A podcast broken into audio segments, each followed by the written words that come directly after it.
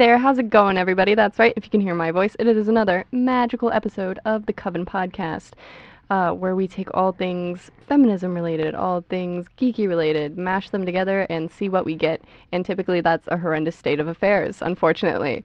Uh, especially when it comes to this episode, where we're talking about uh, transgender representation in our favorite nerdy medias, or the glaring lack thereof. Uh, I am your host. yeah, really. Uh, I'm your host, Daily Wilhelm, the Witch of the Wavelengths. Joining me today is the Druid of the Decibels. Cora Wilson.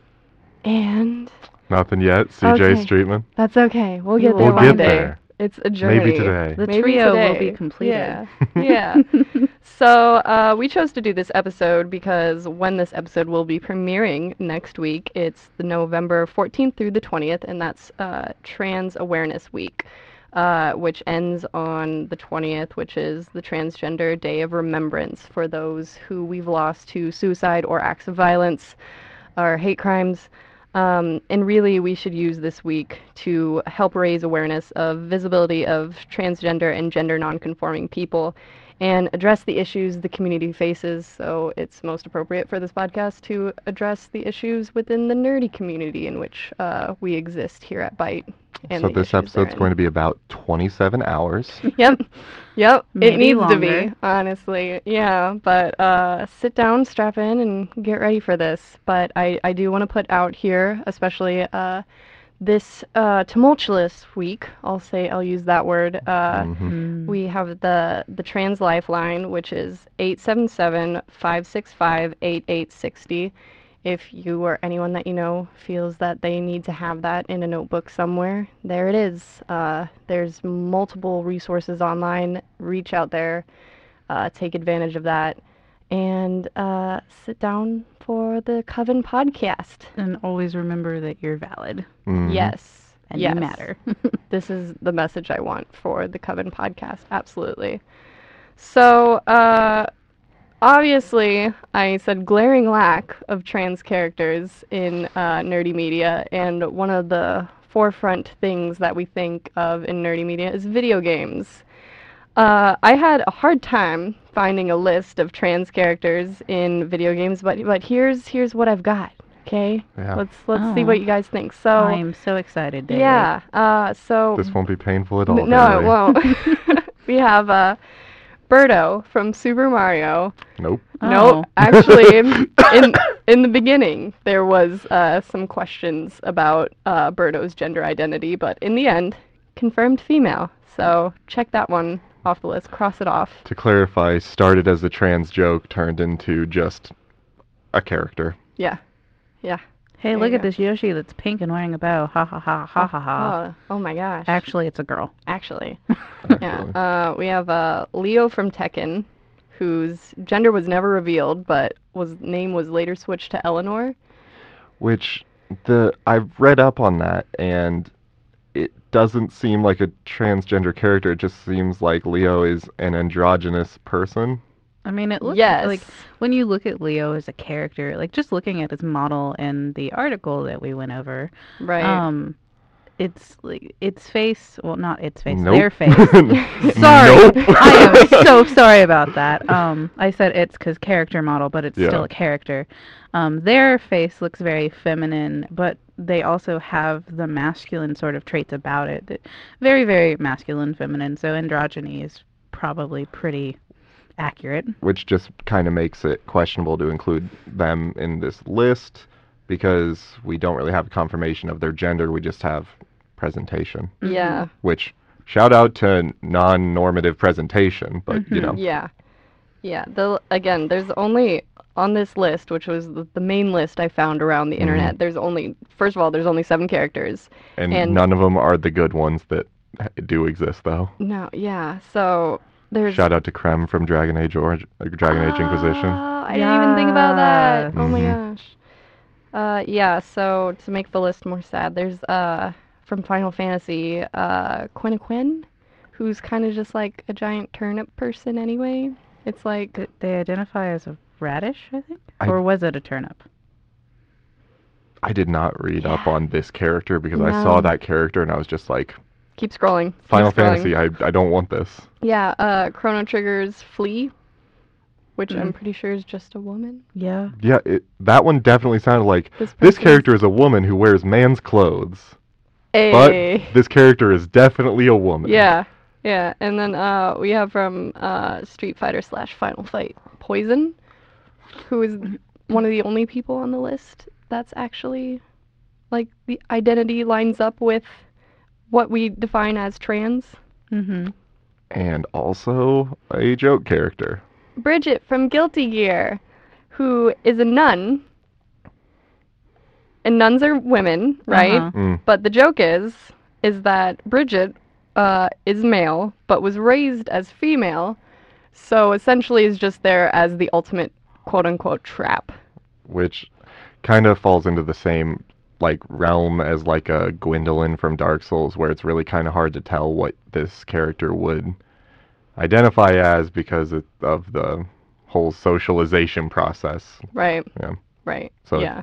But just based on most Japanese media, I'm gonna go ahead and say just a joke trap character. Yeah. Like, oh, look at this alluring female character. Just kidding. Penis. yeah, because that, and that's that's the part that's always so much the most frustrating thing for me is the reveal ends as like it's like as soon as the reveal is made, this character is a boy now. Like, Yeah. that's just Yeah. locked into canon. It's not like ever. Oh no, there's still Bridget. Yeah. It's- And like even if they are introduced to like new characters, there's someone's going to be like, "Wait, wait, wait. Do not fall for their wiles because actually, Yeah, Bridget's Yeah. name is Brad. yeah, Bridget is Brad." Is that reality? That is not reality. Okay. but Okay. I, yeah, I- male no, equivalent it name. was- I I'm don't not know. super familiar with Guilty Gear, so I, I was just like, might be. Yeah. No. Yeah. I wouldn't suggest getting super familiar with Guilty Gear. Yeah, No. So, Okay. uh, do not recommend. But and so obviously a lot of these examples are just uh, wind up being like fan interpretations because like most of that list it was like nothing was ever confirmed by creators. It was just that oh this character might be trans. We don't really know. Yeah, and just the lack of confirmation lets that happen in fanon, but fanon still isn't like as powerful a representation. Yeah. Like I can read all this fan fiction that has all these ideas, all that I want. That doesn't mean as much as the canon of the show being this character is trans. Like here is your representation. Yeah. Like, It is like maybe I don't know. It's like it feels like you need to have the bravery to own up to that, especially if that's what fans are really wanting and happy for. yeah, But- that non-committal approach that is becoming so much the norm right Mhm. now is very frustrating to me.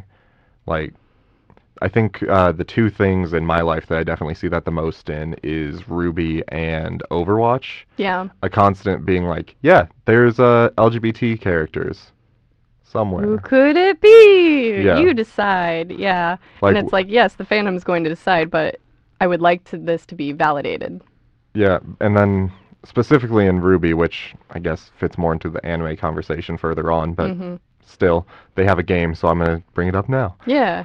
There's like this thing that they keep saying as an explanation that's we don't ha- really have time. We don't. We're like focusing on this grand adventure, this big conflict. We're not focusing on romance. So it would be kind of ham-fisted to shove a queer romance in there. It'd be kind of ham-fisted to shove a trans character in there. It's just like there. There have already been two arcs just about Jaune having romances. There's been or there's been a crush arc with Blake and Weiss. Oh, they're all just straight arcs. There are four Yeah. straight arcs. Which isn't ham-fisted at all. But when you make it queer, then it's just trying to stuff something down someone's yeah, it throat. suddenly becomes like a really like hard thing to put in. And like with games like Overwatch, I feel like companies like they want to commit, but like currently in this day and age, especially after what just happened, um, um, they don't really want to commit because they're unsure of how how accepting their audience might be, especially gaming audiences. Yeah, um, it's they're I feel like they're the most harsh audience. So with developers with Overwatch, I feel like they say that there's LGBT or transgender characters, but don't commit to the fact that this particular one is because they want to appeal to like LGBT spaces and people and and but they don't want to dispel people.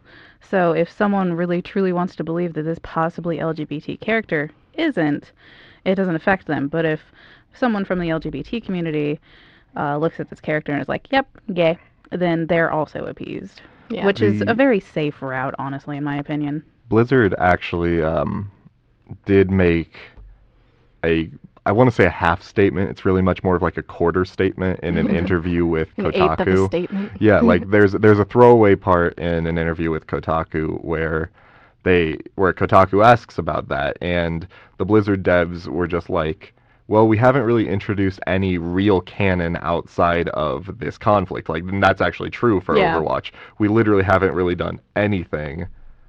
And then they dropped a bomb that was really bummer for me. There is a trans there is a LGBTQ character. A.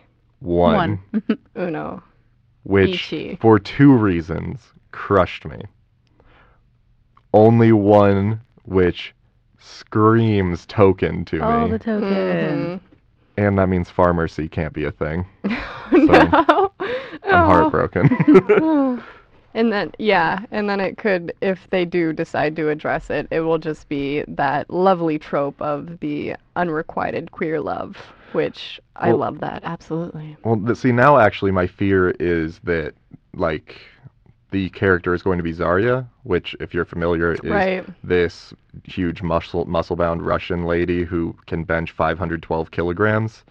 I'm worried that they're going to make her a trans character, and it's like cool trans representation, but if your only trans character is like a very masculine character, Yeah. that rings real, real It's icky kind of- to me. It's backhanded almost. Yeah, like if that character was in a cast of uh, characters and there were other trans characters and there are other queer characters, that's not a problem. But it's when this is like the only representation there, and it's just like, yeah, this trans lady is still all manly, Yeah. No, and it's I'm- just like, and Super token. I want to clarify so much: having a manly trans lady isn't a problem at all. Having a masculine trans lady is not a problem at all. It's just when that is the only lens through which we see trans people in a piece of media, that becomes the perception of. Right. And that's what we see so much of is trans women trying to escape masculinity or trans women not being able to not be masculine because Mhm. Quote unquote trans women are really men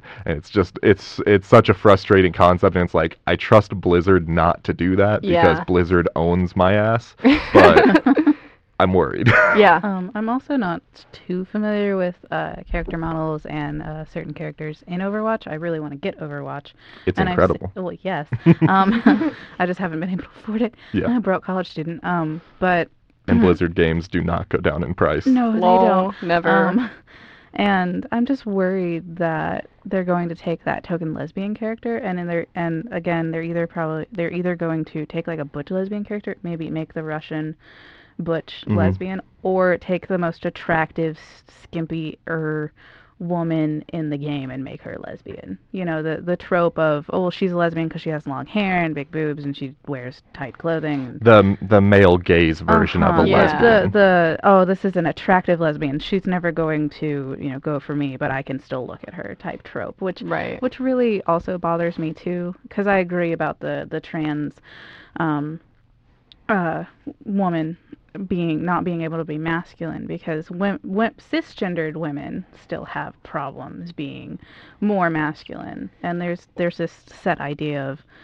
being feminine and I feel like that's portrayed more heavily in games of well this is the stereotypical way of being feminine. Right. See, I would I would actually argue that. I feel like mm. up until the point of being trans or like bucking a gender label, women in everything are like encouraged to be manly because that's the good thing. Like you see the call for strong female characters. That's There- true. People are asking for w- w- female characters to be written like male heroes. That's Yeah. that's more evident recently too in games like uh, in Alien Isolation, being Yeah. more of a stronger female lead and not really focusing on the gender. Yeah. It becomes a problem though when strong female character is the only Exact- optional female character. Which that just like I guess that's kind of the point of the representation conversation. The same thing with my concern about Zarya. When you only have one version of a character, it's a problem. Yeah, When when you- that's like this is how women are, this is how trans women are, and we that's our only frame of reference. Exactly. Like you can have the shrill, whiny woman character as long as you have a wide variety of representations of women because some women are shrill and whiny, Yeah. some men are shrill and whiny, some non-binary folks are shrill and whiny. Everyone has the capacity to be shrill and whiny. at Exactly. some point You in their just need to have other things too. Yeah. Oh, there was that sigh. Sigh. We're gonna, Yeah. if you, dear listeners, if you want to keep a tally, that would be awesome. there will be a lot of sighing this Yeah, episode. there Oh, really oh, will. yeah, so many So, sighs. Uh, we talked about obviously uh, something that developers have to keep in mind when confirming or not confirming the queerness of a character is how the audience is going to react. Mhm. Um, obviously, we have some pretty prolific examples of how audiences react when a character is confirmed to be trans. Mhm. Can you guess what kind of reactions those are? Positive and happy. Yes. Here's oh, a- good. Here's a Oh. hint, a specific example we had a whole podcast about last semester, Hey. and we're bringing it back today. Yeah. So, uh, obviously, like we've said, the default, especially within. What? Wait, was that the John Cena th- song? Maybe. I'm gonna edit it actually, and I love it. we're, we're bringing back this controversy. John Cena. and his name is. I love it. Butthurt gamer. But her. Do do do do do. So, uh, especially within the gaming community, typically the strongest and maybe only reaction we usually get to any news at all is instant shutdown, screaming, Mhm. crazy, yelling, Bad targeting writing. people. Unacceptable. Yeah. I will not play this. This is I garbage. only like freedom of speech if it agrees with what I say. They're shoving Eh, their SJW stuff down my throat. Yeah. Unless they're censoring their SJW stuff, in which case, great. Yeah. Rape threat. Just in Yeah. there. Yeah. Unfortunately, this is the Actually, state of if we really want like the appropriate amount of actual complaints to rape threats, you should have been saying that like every between every single thing that we were My saying. mistake. Yeah. Yeah. Rape threat, Because unacceptable. holy rape threat, bad writing, crap, rape threat. if you rape look threat. at the mentions of like on any given day, like any female developer, oh my god. Yep. Not even like a day something's happening. Yeah. It's, It's- just like that's a Tuesday. it's that's either every other Tuesday. go or it's either um we're gonna go rape you or some sort of form of sexual assault or go kill yourself because you suck. Or here's where your house is. I, I have pictures and it's horrifying. Yeah. Getting doxxed has become a common occurrence if women dare try to make games or report on games or even like just say something offhand about games. Or Or- even just exist in the world of games. Right. trying to represent a certain type of person in a game. hmm Hey, yeah, so, uh, good segue. So, Baldur's Gate Siege of Dragonspear Which uh, was a really good DLC, would- just saying. a uh, has an actually confirmed, unlike some of the other characters that we've been talking about, actually confirmed, intentional by the developer, uh, trans character. And the way people reacted to this, you would think that this character was the forefront. This character was constantly talking about how they're trans, and that was the main storyline, Or is that- that they're trans. They were always there, always in your face, always like doing something, being important to the story. The way people reacted, they reacted like this person came into your home and took over your life as a trans person. And was Like- like, I'm here, I'm trans. Exactly. You're never getting rid of me. Yeah. yeah. New roommate. That's how people Yeah. reacted. Essentially. yeah. So, reality.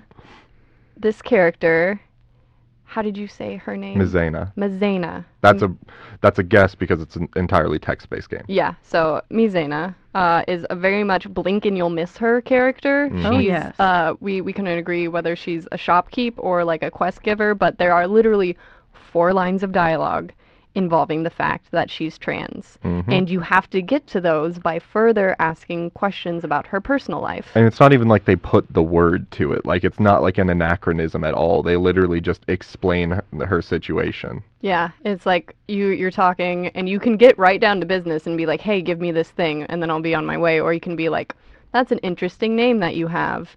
Yeah. And then she says like, "Oh, I chose it for myself after my original name, you know, didn't fit me." And then it's like, "Oh, why is that?" And again, you from there you can say, "Oh, why is that?" Or you can say, "Okay, cool. Thanks, Yeah. bye." Yeah. Like, Like, okay, you, you chose a different name. That's cool. Yeah. Yeah. And but like that's the amazing thing is that they had to physically keep clicking and keep being interested in the dial that particular strain of dialogue to yeah, there, find there were barriers. Like yeah. li- like you said, they could have just been like, I don't care anything at all for you. I just give me the thing, and she's just like, okay, cool.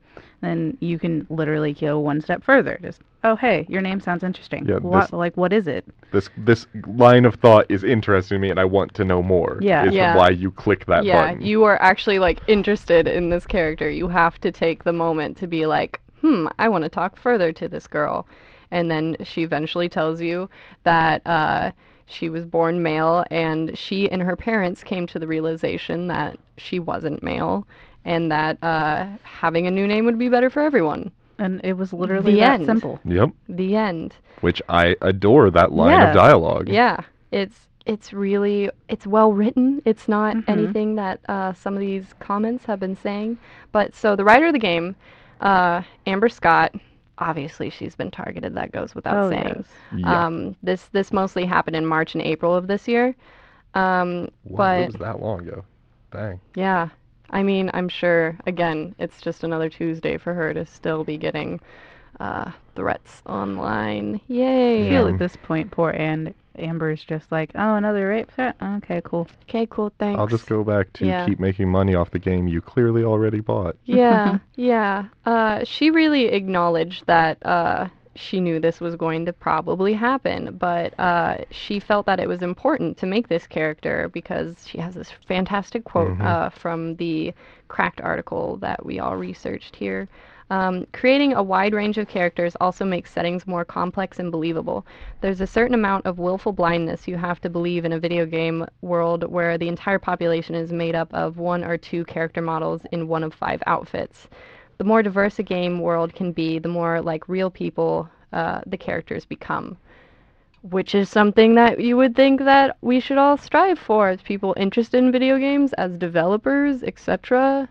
And, Like I know that in real world, whenever you go out into the world, like there's more than just straight white people or Yeah. like you know the token black. Like you see so many different types of people, and like you may look at someone and not even realize they're transgender or Yeah. transsexual, even to go a step further than that. Yeah. Like the issue here though is in general, like I'm gonna take a wild swing at this one. Most of these commenters are straight white men. Probably. And that is the perspective that our culture is fundamentally based around. And that's been shifting a bit in recent years, but it's not hard to completely enclose yourself in a culture of straight white manness. yeah. And uh, it's really easy to do that in geekdom. So I really just like. I have to wonder how much these people actually see this as like actually a departure from the reality of their worlds, Yeah. where it's like only straight white men actually exist in the mindset of these people.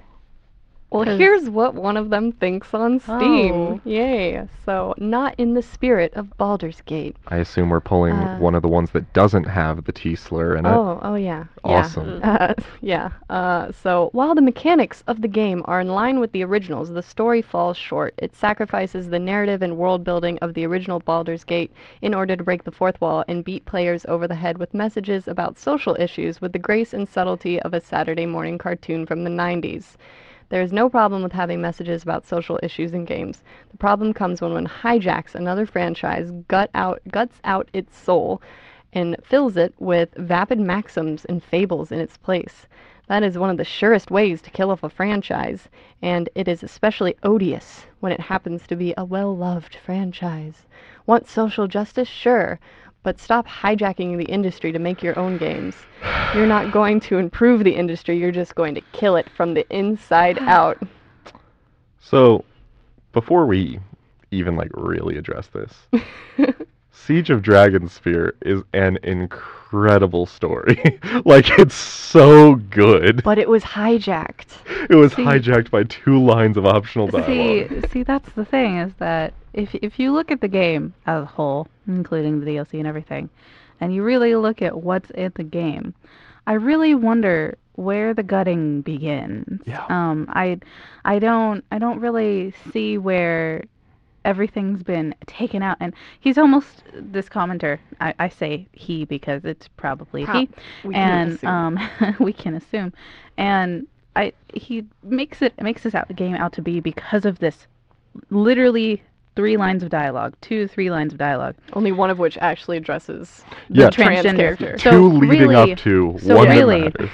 One single line of dialogue has completely made this game a shell of what it was, has been hijacked, has made this game deplorable, awful, a social justice movement of I a game. I wish I could do that to things with one line and of dialogue. really one line of dialogue. You know what, Amber Scott? Good for you. yeah, that's magic. for, that's for Yeah, power completely, belongs belongs right in the coven. completely hijacking a game franchise. a decades old a franchise. decades old franchise with one line of dialogue. You go. I It's mean, incredible. Yeah, and the Wait. commenter implies like the whole industry is being hijacked and gutted by people wanting to shove their line. SJW agendas. I can't remember if this feature existed in Steam at the time. Can you see on that Steam comment if that person owns the game? I cannot. Okay. It it was a screenshot from the Cracked article. I bet they own it. I, I, I bet I'm- they don't. No? no. I know that like I bet the number of angry reviews and comments on this game outweigh the sales of this game. True. Especially once someone gets on like a 4chan board and Or they're like, this Yeah. game. This And game then, has like- one line of dialogue about a transgender woman. I was tricked. Yeah, I was traumatized, triggered.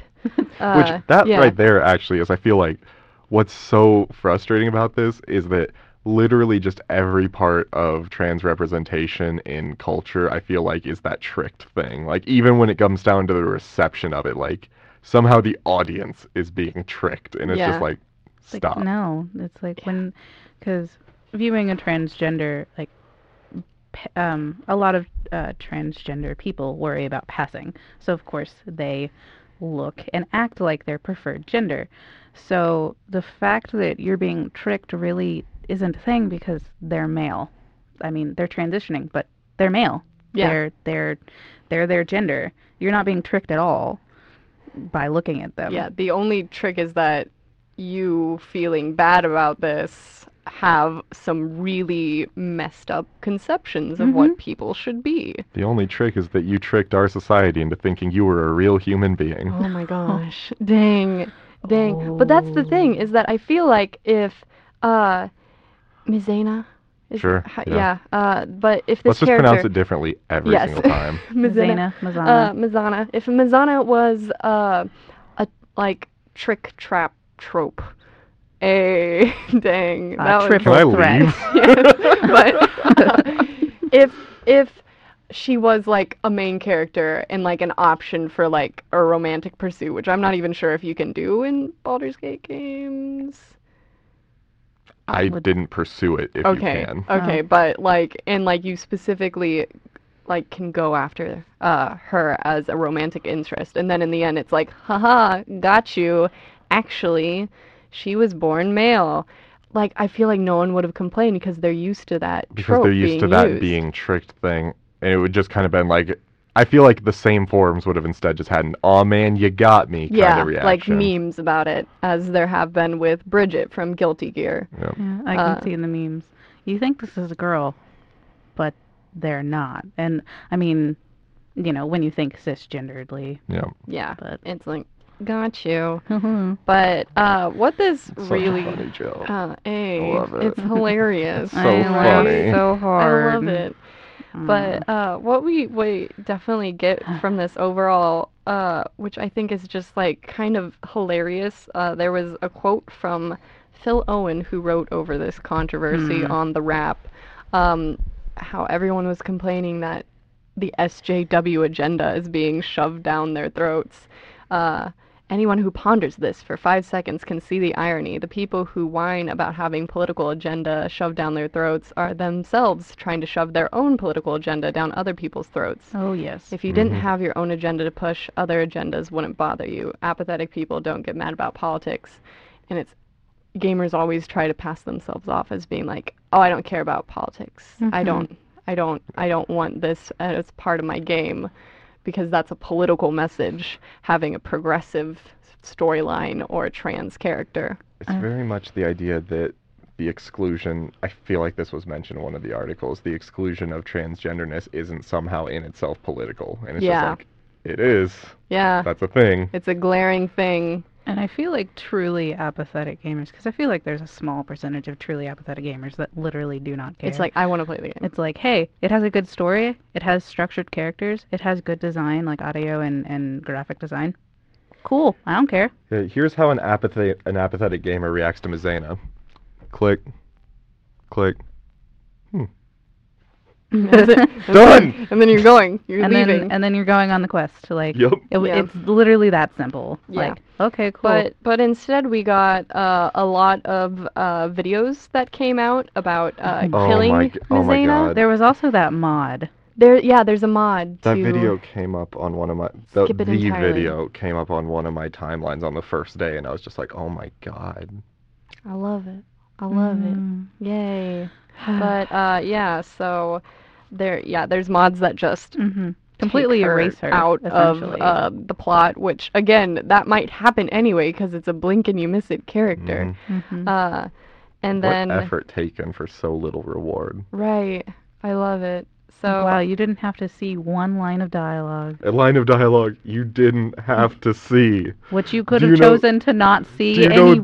Like they are creating and distributing this mod, right? Like that is Mhm. the point of it. yeah, Do you know another way you achieve the exact same effect? You just go, "Hey guys, don't click that line of dialogue. yeah. don't don't do it if you You know what you don't- can do? Just get your stuff and go. just go just play the game play the game however you want there there was also the complaint that usually uh, i'm not familiar with Baldur's Gate games but you can like choose like sassy or mean replies to things Mhm. oftentimes when you're uh, talking to people it's it's like how you align your character like chaotic or whatever Mhm.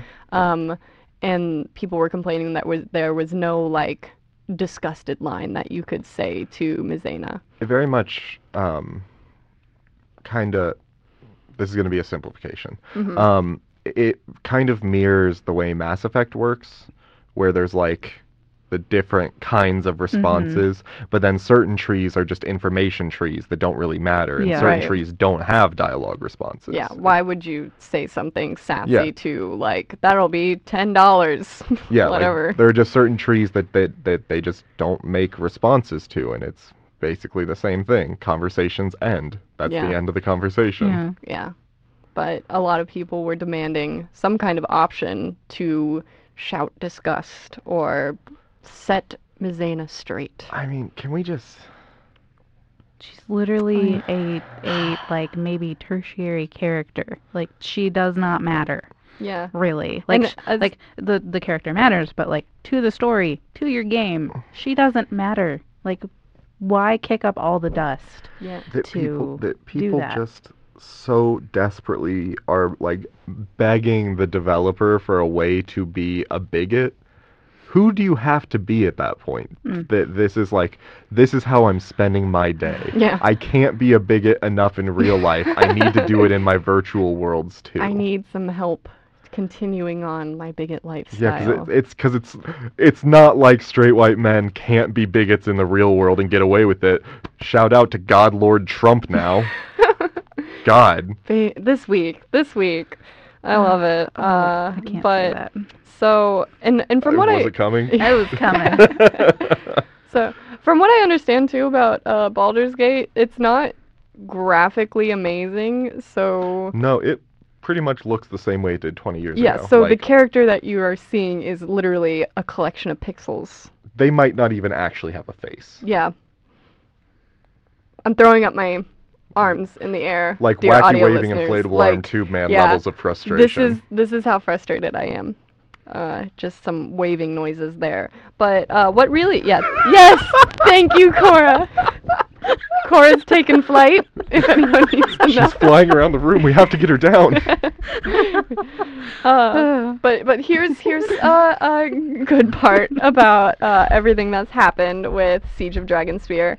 Um, in the internal process of getting this uh, game written and imp- uh, approved, there was there was no problems internally. There was no no one raised concerns over uh, Mizhena's backstory.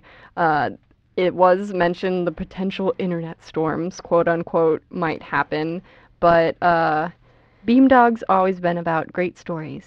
That's not going to change, which is something that Amber I feel Scott like said. Beamdog sat in a conference room with Amber Scott, and Amber Scott was like, "Here's Mizhena. Here's four lines of dialogue for this particular character. We're not going into great detail of her backstory, but like, here's the one small explanation that doesn't even use this word." And the executives the CEO were just like, "Oh, Yeah. okay, Okay. Yeah. Sure. cool. There you. Um, you know you might get backlash for that. Yeah, I don't care. Yeah, yeah I think she's like super aware of it just being a woman. Like not even a woman in games, but a woman. So yeah.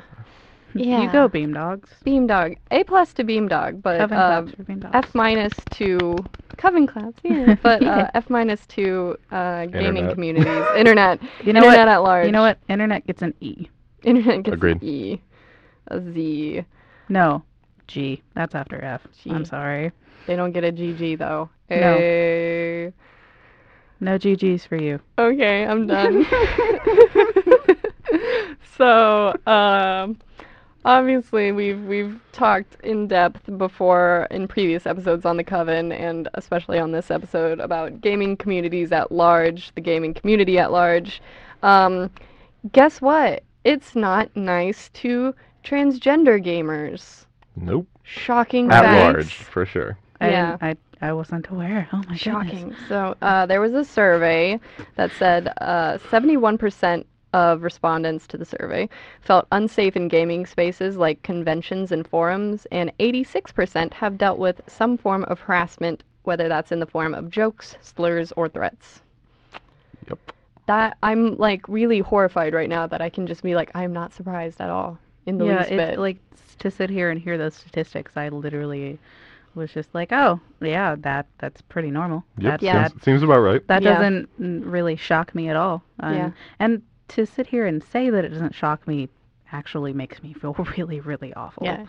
Yeah. Mhm. It's it's like we already expect uh, gaming communities to be bad to women, but then taking this and bad to queer people, but Mhm. taking it to like a female queer person, that's just Yeah. you're screwed kind of in like when you're posting or if you're playing online with other people. Really, the only way to exist in a like social gaming space as a trans person, as a queer person, is to find spaces made exclusively for that level of safety. Mm-hmm. Like my clan on Destiny is the Dames of Destiny. My Hey! we are Ooh. partnered with a clan called Safe Gamer, Safe Gamers, and it's like you literally have to seek out places that are not terrible to not have a terrible experience. And I always feel like spaces like that are also like you know they're geared towards the trans and the LGBT gamers, but they're uh, they also are so much nicer than just like the straight general wide open Mhm. clans. Because um, now I haven't played Destiny for a while because you know, all the micro uh, transactions and having to get continue to get DLC to play. I dropped um, off after the Halloween this year. Um, but uh, I always found that every time I tried to join a clan or make a clan, it it was a terrible experience, and it and it was so demanding, and it was it you almost got ridiculed if you weren't a particular set of things. mm-hmm. Jump back in, become a dame. Yeah. Literally, it's all we- it's all women, and there are literal rules against having like skill caps for people to play with you. It's Yeah, it's casual. Yeah. It's legit. yeah, I, I would totally do that. Yeah, because that's the thing. It's like it's already demanding enough because you're going to be judged uh, how you play, Mhm. but then when you're judged for who you are as a person who's just trying to play a game, Yeah. it's like wow. And I can't. I mean, we we've talked about it before in talking about uh, esports and women and uh, women trying to play online games. Good luck playing CS:GO or Call of Duty Or or, League of World of anything. Warcraft. Yeah, anything very oh God, I male remember playing World of oriented. Warcraft. Lol. Playing World of Warcraft as a younger girl at the time. I was like 13, 14, 15. I ended up always playing with my boyfriend and then getting back to it freshman year of college and then dropping off again because money. Um, Mhm. I feel it. Blizzard. Yep. Blizzard. Um, but it was always weird trying to join a clan or even being a female character in the world. Yep. Like a lot of times males play as female characters in the world, but once they say, "Oh, well, I'm actually male," then oh god, don't go near that character. But when you're a female character or even a female queer character, anything, the backlash you get is unbelievable. So Yeah. it's always better I found on forums like World of Warcraft to just stay silent, keep going, do your Definitely quest. don't use voice chat. Yeah, definitely don't use voice chat. Haha. Haha. Yeah, the one time I have ever used voice chat, I was playing uh, Call of Duty. Uh, mistake number one there. Mhm. But uh, yeah, unfortunately, Oh. no. But, uh, My beloved Trash Baby franchise.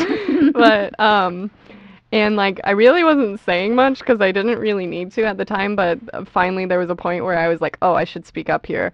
And then the first thing I got was, "Is that a girl? It's a girl, girl, girl." It's like kind of like a group of rabid dogs, and it Mhm. was kind of scary at first. And then people wanted me to follow them on Instagram. or it's really or it was or it's kind of like I imagined the uh, seagulls on Finding Nemo Yeah. going girl, girl, Girl, girl, girl, grill, girl. grill. There's um an article I referenced in like my freshman year of college uh, just about this topic. Um, I think it's called OMG Girls on to Interwebs, and it's about this personal experience of the writer being in a raiding clan in World of Warcraft and had they'd just literally never spoken not because they were like afraid or anything because it just didn't cross their mind. They just used their mic to listen to people and Yeah. take and take commands and stuff. Hmm spoke in the middle of a raid one time, the raid fell apart because no one could concentrate. Like they literally got mad at someone for, and I quote, who let their girlfriend on the mic, and like crashing the raid. And it's just like, I mean, it's like girls showing shoulders at school. it's Uh, just how dare all they? They're the- ruining boys' education. Exactly. And like going back to the topic of transgender too, Yeah. because like it for women to get this type of backlash in these spaces, um, for and over these types of like because women's interactions and like I, f- I feel that if uh, Mizana Mazana had been just completely woman, it wouldn't have been an issue because it's more so been accepted for women to be in those games like that. But if like someone finds out online that you're transgender or you're or not so much now, but if you're gay or you know you're androgynous or anything, there's more of a backlash than if you're a girl. I feel like nowadays, I feel like women on spaces like the rating group and everything. Yeah, it's still really bad, but if you happen to say, "Yeah, well, my name's Maggie and I'm transgender," then Yeah. it's even worse. Yeah, or like Shout out to my rating experience. Yay. Or like if you're a trans man and then it's like, no, you're just a girl trying to be a gamer. Games aren't for yeah, girls. that that piece of um, dialogue from one of the articles you sent us like really hit me hard. Like, there one of the people referenced something that's just said someone told them you shouldn't just pretend to be a boy to fit into gaming spaces, and it was a trans man they were talking to. Yeah. and it, it's like, that wow. that hit me really It's hard. like, yes, I'm changing everything about my life simply to fit into gaming world. Yeah, I Obviously. also just roll around in Dorito dust just to fit in here. Bathe in Mountain Cheeto. Dew. Yeah. Yeah, that's that's the typical like um, beauty routine us Mhm. gamer girls do. Am I right, Cora? I, I've Like- had on Cheeto dust every single morning, and then I moisturize with Mountain Dew. Yeah, it's Um, exfoliating. yeah, it, it it is. It really, really. I just thought is. about the feeling of just Mountain Dew on my face, and it just hurts. I don't like it. it would probably burn. Yeah. I just Try Cool Ranch if your skin's Uh, Yes, yes, and line your eyes with ketchup. Um, it's it's it'll it'll embody the the blood of your enemies. rip It'll it'll be. CJ. God. I love it. I love it.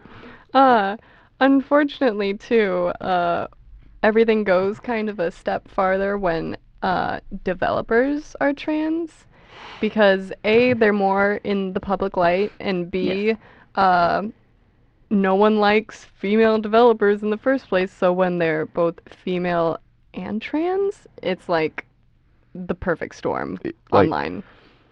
the easiest way to say it is when you watch interactions that people have with female trans developers or women trans developers, it's like they're not people. Yeah. Like that's the only way I can think to describe the way that interaction happens. It's like this isn't a human being. Yeah, it's horrible. It's horrifying. So, uh, Brianna Wu, who uh, you might have heard of in uh, her Is she controversy. is she trans? Yes. Oh, I wasn't aware of that. I'm a big fan of hers and I yeah, didn't know that. That's the thing. So she's an indie developer who has been very vocal about sexism and thus has been a huge target uh, for Gamergate. Mm-hmm. And Breitbart, our favorite publication ever, uh, outed her as trans. Uh, obviously, See, that's such a unwillingly. low step to do, is Yeah, to see- take knowledge that you know about someone and just completely out them with no care of how it could affect them. See, I read that article and just the sheer lack of journalistic respect I have for Breitbart. I thought that they were still just lying. Like I was just like, "Oh, are you just trying to insult someone by calling them trans?" And it's just like that's not an insult. It's Yeah. just I wasn't aware of that. Yeah, but my favorite thing about that article The was thing. Uh, their argument is that if Wu is transgender, she can't speak for women because she really isn't one. Which led into, I think, in the same article, that conversation that if you're trans and you don't disclose, you're Yeah. deceitful. But if you're trans and you do disclose, you're not real. Like, Yeah, if if you're open about it, uh, you're quote unquote an intention uh, Exactly. and then uh, and you're shoving it down people's throats, obviously, just like Mizhena. Uh, and but if you que- keep quiet, you are deceitful about it. That always very much reminds me of that study that showed that men perceive women as dominating conversation at 33% of the conversation. Right. It just seems like the dominant class doesn't really have any comprehension that another thing can exist without being oppressive, quote, to them. Yeah, it's Yeah. almost as if like the idea of being talked at equally or having to listen equally is just deplorable and and awful. It's because Yeah. they've never had to. Yeah. Because they've had that privilege Yeah, always exactly. of being the main voice. it's it's almost as if like a rich like I, I imagine it sort of like Marie Antoinette just like not understanding how poor people were starving and Yeah. someone went up to her and was like ma'am like or majesty why did I say ma'am Ma'am, Majesty. excuse me, ma'am, ma'am. Me, ma'am, who runs the, the country, um, they're all starving, and she's just saying, well, well, then let them eat cake. I mean, she like her privilege was so great, she had no idea what the person was talking about. Yeah.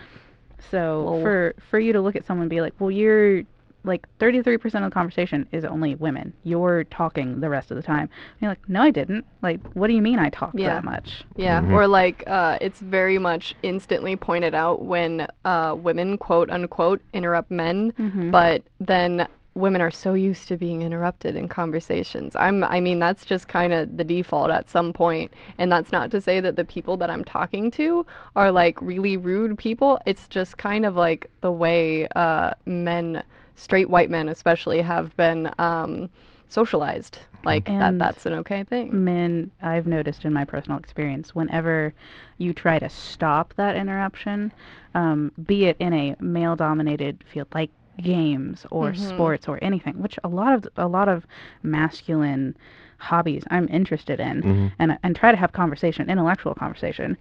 When you try to keep talking over their interruption, they get louder and they keep talking until you stop talking and then they say your, their point. But when you try to do the same thing, they get angry at you. Yeah. Mhm. And Yeah. it's it's unbelievable, really. Yeah, or you're being like shrill or bossy or Mhm. another favorite B world uh, B word if you say uh, excuse me, let me finish my point. Mhm. The sigh word. The sigh word. So yeah, imagine every time that we sigh during this podcast, we are saying a very different thing. Mhm. Oh, it's it's it's almost it's almost come almost. It's almost there. On the same point, because I just want to toss this out because it's my favorite poem of all time, check out Like Totally Whatever by Melissa Lozada Oliva. It's about this topic. Hey, I'll have to read that. that sounds great. so but I feel like Brianna Wu, uh, really feels like that sort of frustration as you know a woman herself um, having to sit there and try to talk and explain things and having to sit there and be talked over interrupted mansplained and just sitting there like no I, I can speak for this group because i am a part of this group. I Mhm. understand this group because i am now in this group. I've come from a point in my life where i did have this privilege and now i see that like that privilege was really awful. Yeah, yeah. Um, and it's it's really I can't imagine how hard it is. I mean, it's hard enough just in everyday conversations to be like, I swear I'm knowledgeable about this. Just because I'm a girl doesn't mean that I don't know what I'm saying. Uh, and then taking that the step further and being like actually in that industry and trying to create things and being constantly told, no, you're you're you don't belong in this industry because of Mhm. your gender. Um, I can't imagine how hard that is and how much that weighs on a person. And then put online harassment on top of that. Gosh, uh, I mean, I don't want to say it again. It's horrible to say, but it's not surprising when we hear of uh, the unfortunate events of suicide within the gaming industry when it comes to trans developers, as what happened with uh, Rachel Bryk, who was uh, outed and harassed online. Um, you know, obviously told KYS constantly, and then she did, and that continued to be a joke thereafter. Uh, I don't even want to go into some of the comments afterward. Like, people really thought they were being clever, and it's like, wow, yeah, let's be super hilarious about someone's suicide because of comments like this nature. Yeah. That's those comments from sorry. Those comments from after her death really are what hit home that this is clearly not a human being they think they're talking to thing. Mm-hmm. It's, And yeah. I I hate that in society, like we we're so focused on what genitalia you have. Like sex and gender are completely different. As a woman in gender studies minor, I I learn about this and I hear about this all the time and like sex and gender are not the same. Yeah, when you're born and you have a penis or you have a vagina, like yeah, okay, that's that's what that's physically what you have biologically. Yeah. And we've attached female and male to these so that we may understand it better as as people Mhm. but you know my gender is female i happen to have a vagina whatever but like what transgender people have don't make them who they are and to see them as not even human because they they just want to be who they are on the outside and maybe for a lot of them eventually biologically as well because you know we're able to do that but to see them as anything less than what they are a human being a person a loved one a sister a brother whatever they decide yeah. and you know a coworker um, a mom or dad you know to see them as someone as something that should just simply die is deplorable and terrible and that makes that person less than human I fully agree. I like that line. That makes them less than human. It's just, it's funny in like not a funny haha way, obviously, but in an industry where we have fantastical games like World of Warcraft or Mhm. Destiny, etc., where we suspend our disbelief that like interstellar uh, travel is totally easy and fine, or like crazy things happening, totally fine. But Dragons, Mass Effect relays, yes a- Yeah. a- all that stuff. Whatever. And, Yeah, and, but and you see worlds like Mass Effect where you're talking to different breeds of aliens, yeah, where sometimes you don't even know what gender they are. Like you, you why would aliens have genders? yeah, Again, and Yeah. and you're just looking Come at at me, it, BioWare. I'm here. and you're just looking at it, and you're like, you wish it could be a reality. You Yeah. really do, because there's no bias. There's no, you really don't care what this weird lizard person's gender is. You just think they're really cool looking. Yeah. Like I dig your scales. I dig it. You're intelligent and you're going to help me on this quest. Yeah. Let's go. Well, yeah. So, yeah, it's it's just really hard to, especially because games can serve as uh, someone's first uh, chance to identify as the gender that they feel they are. Like in Pokemon, are you a boy or a girl? Sometimes that was like someone's very first moment of being like, I don't know which one to choose right here. Yeah? Yeah. yeah. Yeah. Uh, and that's great. I love that option, but I think that there should be more options. A, because gender's not binary, but also just the community at large can do so much more in being like, I don't care who you are in this Mhm. game. I don't care who you are in real life. Let's play the game. Unfortunately, I game. feel like with games like Fallout or uh, Mass Effect, like it kind of the story cha- shifts a little bit depending on what gender you have. Mass Effect, not so much. I mean, you're going to be Captain Shepard, Yeah. no matter. Ship. But um, uh, I feel like having the two genders, like whatever an androgynous person might feel that day, or a um, gender fluid person might feel, they can always choose whatever they feel that day, maybe, and play the game. Or you know, having. I feel like it, it's a little bit far off to have a non-conforming option yet. I, yeah, I definitely feel like in terms of like what developers, what the industry at large is going to give us is, is far off. Is Mhm. far off. At least in mainstream gaming. Yeah. Yeah. Because I mean, obviously, we're going to have those in those darling indie projects that rescue us, but But for now, mainstream's a ways off. yeah, for now that's what that's what we have, and I I, I do again. I'm glad you used the word darling because that's what they are. Those indie games. They're Yes, beautiful. They're little works of art, every one of them. I love it. But uh, transitioning into uh, Uh-huh. oh my gosh, I Uh-huh, don't even. uh-huh. You're brilliant, Daily. Okay, okay then. But uh, Turns out people actually come to the coven for the jokes. yeah, really. Oh. Um, so the other medium that often ha- well, unfortunately doesn't often, but is more prolific than games perhaps in having transgender representation is anime. Um, and that it's a it's a huge sliding scale of good representation, horrible representation because unfortunately this is the medium that most often employs the trap trope joke.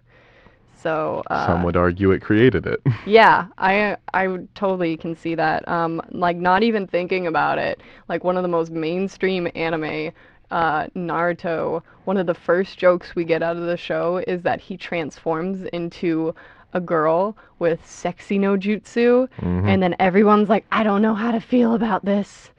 So yay. But then Yay we also that. even get that in the same series later on with um Zabuza's uh Haku, apprentice. Haku. yeah. I love Haku. Haku is wonderful. Yeah. But uh, I love Haku. I hate what Haku represents Yeah. in terms of the overarching themes. that was this beautiful girl, and it's like, oh, by the way, Naruto got I'm tricked. a boy, and then what? yeah. Yeah, great, fantastic. But but then we have good examples, like in uh, Ouran High School Host Club, Haruhi uh, is at first believed to be a boy for uh, a while, and that's kind of the thing. And it's like, wait a minute, these things aren't adding up. This person's probably female. But then Haruhi's like, I really don't care about gender. You can think of me however you want to. and then but, everyone's cool with it. and every it's n- yeah, it's not a thing. They're just like, oh, all right, cool. Anyway, back So, to Ouran High I've- School stuff. I've not seen or read this. Is it like a is the culmination of that like I don't really care about the presentation or is that like honest to god a genderqueer character?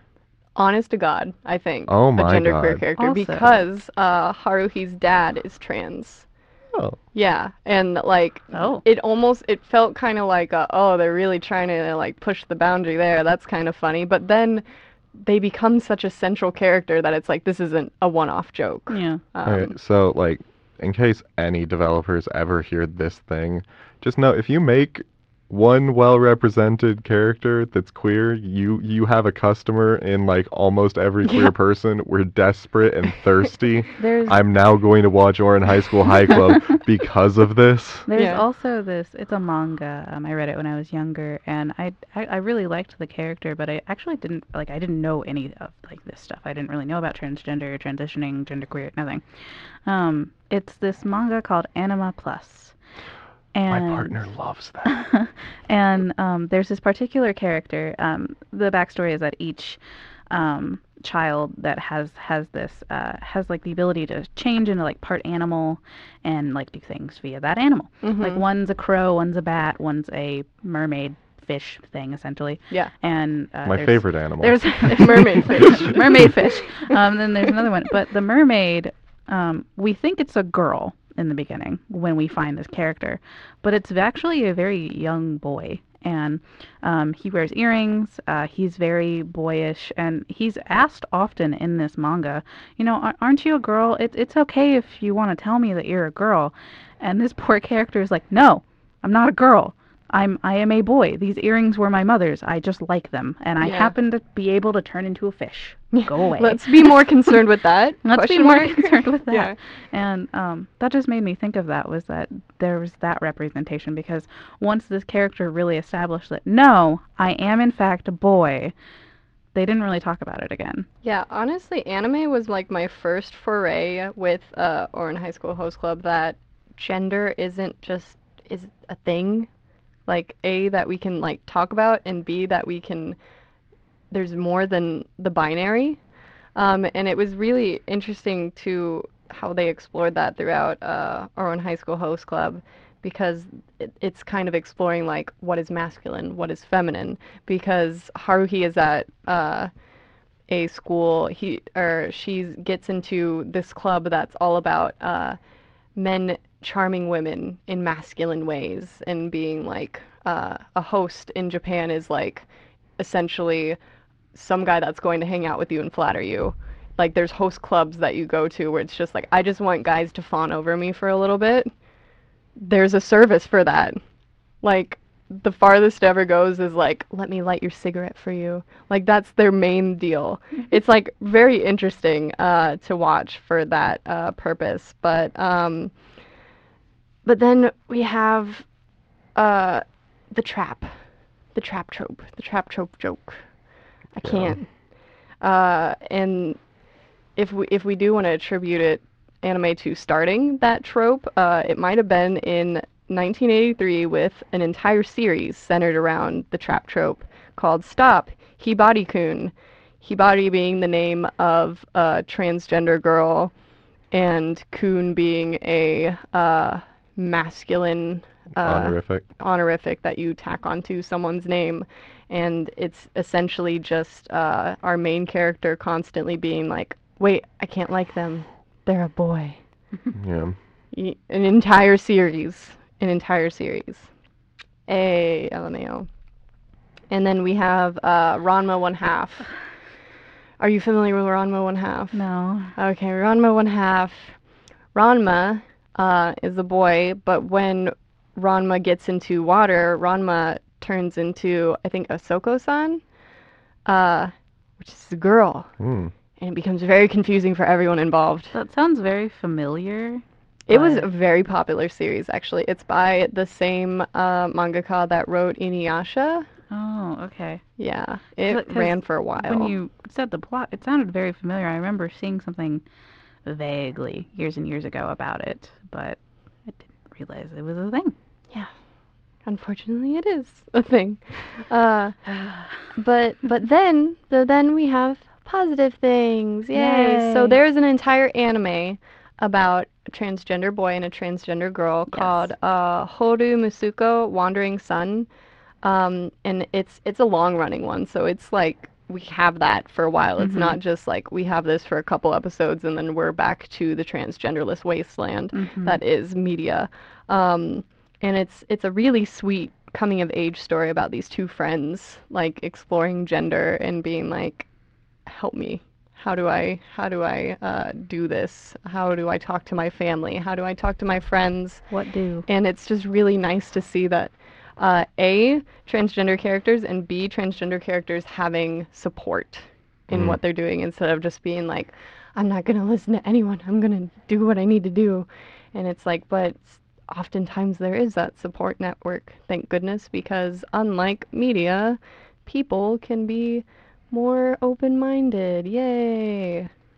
Yeah so uh, highly recommend that series there's another one uh, that's much older, Family Compo. Almost every character is trans or gender nonconforming, That's beautiful. and it's like an early 90s manga. That's very rare for the early 90s. Right? And it's not like super problematic. I can't entirely confirm that, but it looked like a very typical slice of life, and on uh, the forum I found it on, it was attributed to being a very good representation of trans life in that it was just just really normal In in the early '90s. every day. Yeah. If that's legit, I respect the hell out of that Yeah. like, that's always been one of my big criticisms of every representation of transgender people is that it's always tragic. Yeah. You don't get healthy, happy trans folk in media. No. No, which then gives you the lens that there are no happy, healthy trans folk apparently. I mean, as as far as the media is concerned, we're basically all about to kill ourselves. Oh yeah, obviously. But so if you want some more uh, happy, healthy tropes, there's also I know Shintaikiriku, uh, which is a quirky little romance manga. Um, follow, yeah, that was the description. I can't claim that. Uh, following our main character, uh, Sarah, who's a super cutesy uh, trans girl who, much to her mother's frustration, has decided to attend her new school as a girl and falls in love with the most popular boy in school. And it's just very shojo. Mhm. It's apparently very straightforward shojo. There's nothing really like it's not even focused on that she's just trans. an aspect it's of the just, character. Yeah, Nice. it's just like that's the conflict between her and her mother, but beyond that, there's no conflict between her and the boy that she likes. Yay. Yeah. Yay. But that's actually an older series too, which I find interesting. Um, what happened in the 90s I in know, Japan? It's always interesting to look at manga in like the early 90s, or not really, well, the 90s and then the early 2000s because I feel like that's where a lot of the best, well, not well, yeah, a lot of really well represent representative, like um, progressive. per, yeah, more storylines, progressive storylines come out, like like Nana and then all the transgender um, ones that you listed, um, and just other, well, extremely progressive actually for the time, Yeah. and more progressive than currently, which Yeah, is odd It's to me. it's kind of the same trend we saw with like television in the 90s being well representative of uh, black people, but then suddenly we have all white casts again. We had internet market testing, is what we Oh. had. Oh, that explains a lot. Yay. Or like you know, if you look back at t- television shows too that seem to be more progressive in their time, like Friends was extremely progressive for the early for the '90s period. Like you know, talking about surrogate pregnancy and lesbians getting married and uh, possibility of characters being gay and like it it dealt with a whole lot of issues really, and it, you don't really see that anymore. yeah. Go 90s. Go 90s. Yay. You take Ross out of that show, and it's pretty progressive. Oh yeah, yeah. Take Ross out. Except for Ross, it Yeah. was pretty progressive. Yeah. So uh, overall, uh, there are a lot of examples of trans characters in uh, anime and manga, but unfortunately, there is. I'm going to venture to say probably more around 70% being the trap trope, and it's there as the one joke, or maybe they stick around, but it's still at some point they're going to be like, "Oh, she's really cute," and it's like, actually, she's a man. Thanks. yeah, Yeah. Cool. So. Uh, great stuff. yeah, enter at your own risk, but there are some gems within there. Definitely check those out. But Wandering Sun sounds good. I'm definitely gonna check Yeah. that one out. yeah, yeah, I watched uh part of the first episode and it was super great. It's also super pretty. It's like all watercolor looking. I love it. Um but going back to still art forms like manga, we have comics which uh, Mm. check out the last episode of the coven for uh, the state of the comics industry and women uh, guess what Spoiler, Spoiler, it's great. it's great it's, awesome. it's fantastic. There's no problem. It's completely equal. There's Yeah. there's no misrepresentation. It's beautiful. no Everyone's ideas are accepted as equal. None of the none of the writers of any gender are being harassed, especially not disproportionately one. yeah no don't don't worry about it guys but It's no longer an issue. yeah Spoiler again. This is super facetious. it's terrible. We're being really sarcastic. go listen to the episode So, uh, within comics, although uh, at the end of that episode I did argue that we, we are getting better. We are. We are getting better, as with most things are getting better, but there is further capacity to get even more better. Uh, that I don't think a lot of people have taken those steps, but they can. They have the capacity to in the future. So crossing fingers and uh, being salty currently. But so there was a specific series uh, that came out called Alters, in which our main character was uh, trans, and I thought it was really prolific for the fact that the very first, or not the very first, but one of the main covers was uh, I don't know if there's a specific term for it, but just the uh, transgender sign um, as the main cover. Yeah, I, I know what you're talking about. I don't know what. I don't know if it has a name. Yeah, it, it's, It's the thing where the two gender symbols are combined, and then there's also the third marker showing um, Yeah. androgyny. yeah so. that one. That, if you that have that in thing, your I don't even know what the normal symbols are I don't. called. I, yeah, I won't even know how to do it. They're Google the things it. from Pokemon plus a third one. there we go. it's Pokemon and then another, uh, essentially. But uh, so that was one of the covers. So obviously we're dealing with a trans character, and that's going to be dealt with really well, right? Maybe. So Uh, well. that was so promising. Oh, so promising. That's that's been the general consensus is that uh, our main character Chalice Yep. uh, is her chosen name. Uh, she's dealing with the double life trope of being of living a life as a man and then living a life as a woman slash superhero mutant dealio. Lots of Um, stuff. lots of lots of stuff to handle at once for a person. I definitely think. Um, uh, so, and I like specifically in the description for this. Uh, so she will face the world as Chalice, a hero for a new age. But as Chalice navigates the path to becoming her true self, she must juggle the complications of her civilian life and the responsibilities of her newfound power. Um, Nowhere does it mention that the struggles of her civilian life are 100% that she is trans and nothing else ever enters her life. The only problem is ever trans. Yeah, I also like the uh, middle paragraph here. From a diverse team of creators composed of different genders, gender identities, ethnic backgrounds, and sexual orientations comes a groundbreaking first ever superhero cre- series with a central transgender protagonist created by a mainstream writer. I Like- feel like mainstream writer was kind of like a backhanded thing. Yeah, like I I didn't like that. And the disclaimer just made me think Assassin's Creed. Like I appreciate what it was doing, but yeah. I'm looking him up too because I'm wondering if our our uh, writer here, Paul Jenkins, um, what what is he a white man? Is he cisgendered? I'm I'm wondering. not familiar with him. Um, Mm-mm. yeah, But then again, I'm just not familiar with anyone by name. Terrible. yeah, Um, that's I'm that's just the kinda thing like, too. Whoever wrote this comic or this particular story wasn't that no, and then I never find out who it was. I'm really only good about names with movies. Yeah. I'm terrible with names in any other creative medium. hmm Like comic books, I I could tell you honestly, the only person I know who writes comic books, Stan Lee. I was gonna say Gail Yeah. Simone, but yeah, I guess I know Stan Lee too. Stan Lee. also Stan Lee. Yeah. Yeah. So I can't confirm uh, their gender identity or sexual orientation. Um, but I bring that up because we had the issue in the last. Wait. what- I'm what I'm just gonna throw it out Yeah. there. Having read some of it, I would guess that this is a cisgender straight man writing this comic.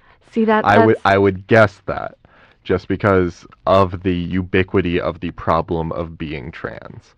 Which is kind of the feeling I get like is the perception from the outside that that is our character arc. Right. That's all that exists. that's that's you deal with that and then wait problems other than that question mark. Yeah, exactly. So yeah, I bring I bring up uh, their gender identity and uh, who they are because we had the problem that we talked about in the last episode of the Coven. Definitely check that out, where uh, the team behind the first cover of Ironheart, the new Iron Man series, Mhm. in which our main character is a 15-year-old black girl. Yay! And the first cover was super, dope. yeah, super super sexualized. Wait, no, the first cover. The the alternate cover. Yeah, sorry, okay, I was yeah. gonna say the very yeah. first one that came out The was very awesome. first one it got me so hyped. But the alternate cover, which was approved by everyone, is super sexualized of this 15 year old girl. It looks like it's a tr- uh, like a 27 year old woman. Yeah, with from the again from like the late 80s, early 90s because of the style of clothes that Mhm. comic writers just keep insisting on drawing women in. But uh, no one can let go of Jubilee. no, no, can't do it, can't do it. But uh, and that problem was probably centered around the fact that everyone writing uh, Riri was straight white dude. That's not Hey. Most of the comics. It's so hard to be a straight white man, though. It's I know. Straight Yeah, white exactly. man. it's it's hard out there. Shout out Bo Burnham, I'm sorry, straight white man. Yes. but but yeah, like like you said, especially in uh, the Mary Sue article we read in anticipation of this podcast, essentially, Chalice. First of all, Chalice is. I don't want to say it's like kind of like a Freudian slip name, but that's that never crossed my mind, but now I'm never going to unthink that. yeah, it's kind of vaginal Yeah. chalice. Uh, Hmm. anyway, but I could uh, totally see a terrible straight white man fantasy writer using that to describe a vagina in a sex scene. Oh yeah, That's yeah. that's how I feel love about chalice. Exactly. Basically, yeah. yeah, it's- I just see a golden chalice, Oh and, and it. Oh God, Uh, now you're not gonna unsee it. I'm sorry for I putting don't. that there. Because I was like, you know uh, what, chalice, chalice, you know, is is heavy. It's good. It it it's it means strength. And Well, now it's a So can vagina. Now it's a yeah. vagina. If vagina. anything, mean, if any part of still the human, strong, yeah, I was gonna say, if any part of the human body represents strength, It's a vagina. oh my goes gosh, through I a love lot. I love this conversation.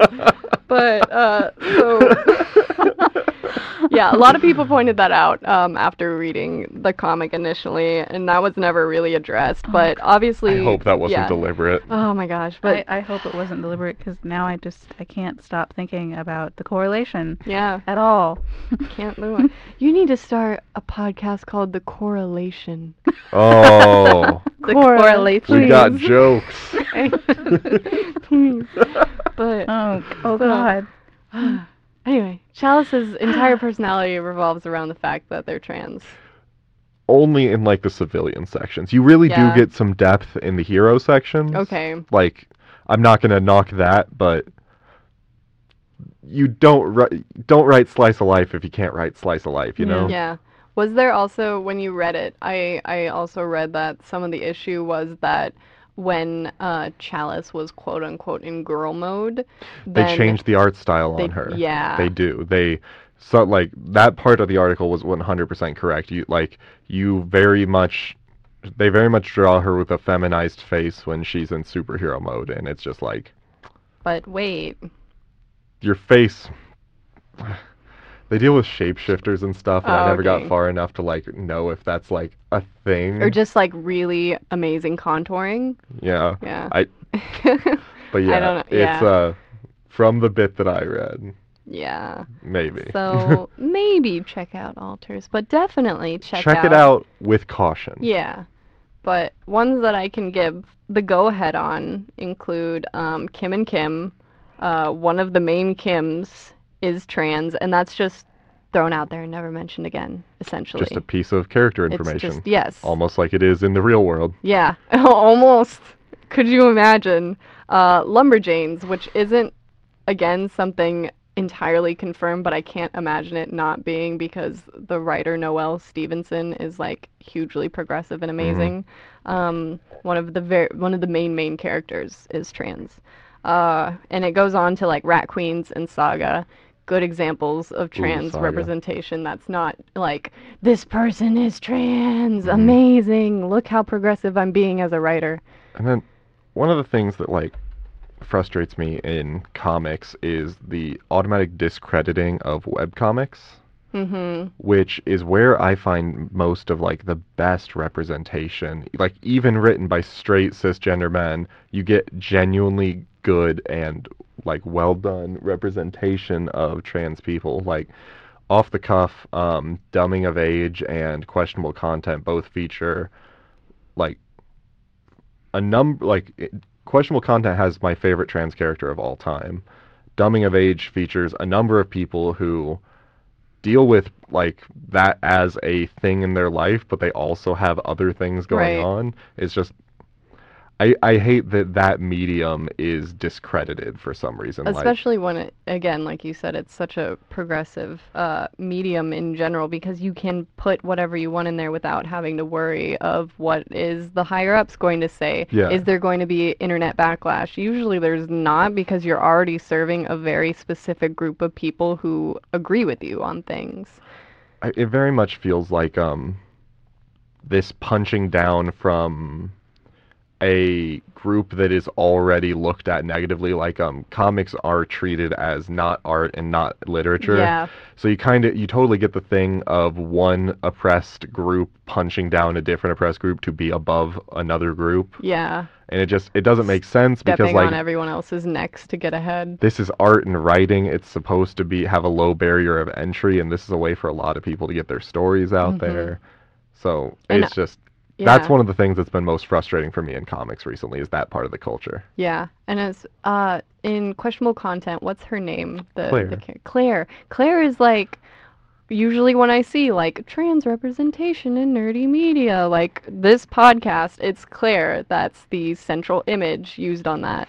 And claire is a uh, darling and I love that that we especially when we talk about nerdy media, oftentimes nerdy media happens because it's nerds creating media. Mhm. It's we want something filled in this gap where we don't see what we want.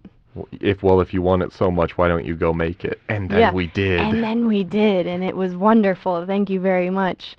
But uh, yeah, I I can not uh, suggest enough to check out webcomics as a medium in general. if you're gonna check out questionable content start at page 1000 that's far in.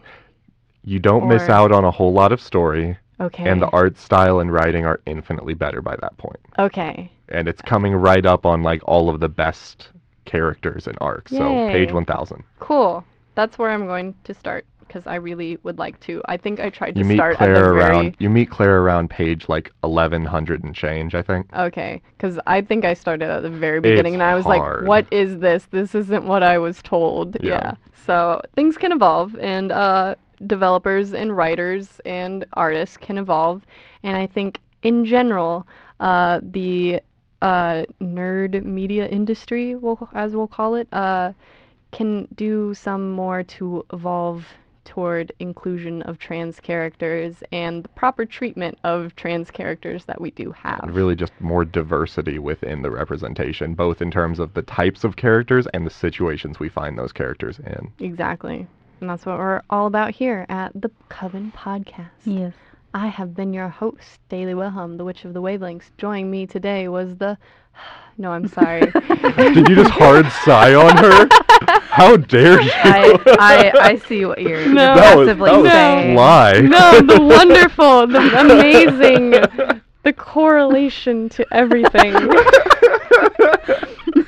Um, your druid of decibels, Cora Wilson, who sighs right back at you. Oh my god.